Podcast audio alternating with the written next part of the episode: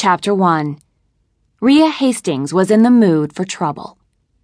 It was a warm tropical night on Isla de los Sueños, a small island off the coast of Costa Rica, known for its white sandy beaches, water sports, deep sea fishing, and rum drinks.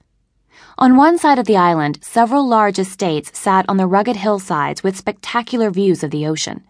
The rest of the town lived near the beach, where three hotels and a dozen restaurants competed for tourist dollars.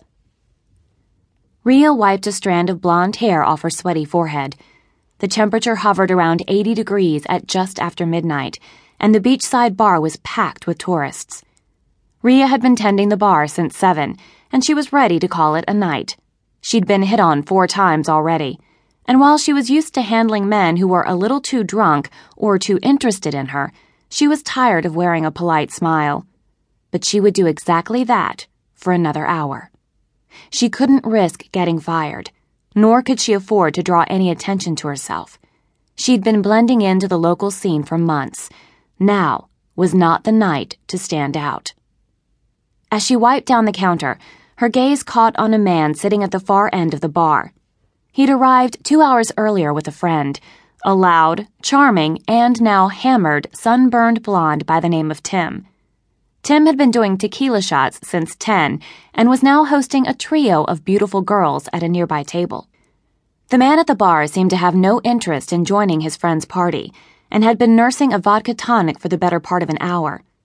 He also hadn't responded to any of the women who'd slid into the seat next to him, although his gaze had swung in her direction on more than one occasion. He was an attractive man, athletically built, dressed in khaki shorts and a navy blue knit shirt. His dark brown hair was on the short side, and he had an air of discipline about him. Military, she thought. Just out or on leave, but close enough to his service that his body was still toned and on full alert.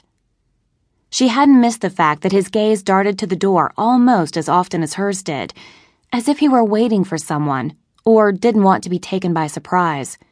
Maybe he was military intelligence. That idea made her frown. The last thing she needed was military intelligence to show up on the island. She told herself not to let her imagination run wild. A lot of ex military guys came to the island to decompress and let off steam.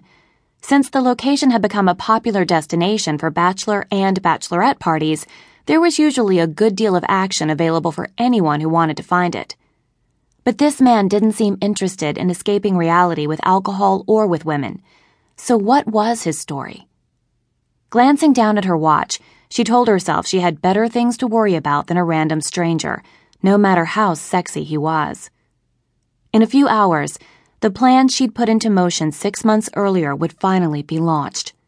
She'd gone over the details a thousand times in her head, and while she wanted nothing more than to go off by herself somewhere and review everything again, it was more important for her to maintain her usual routine. The man at the end of the bar caught her eye again. There was something in his dark gaze that beckoned to her a pull of attraction, desire, feelings that she hadn't allowed herself to feel in a very long time. She couldn't afford to answer his call. She was too close to the end to get sidetracked by a man, especially a man who set her nerves tingling with just one look. On the other hand,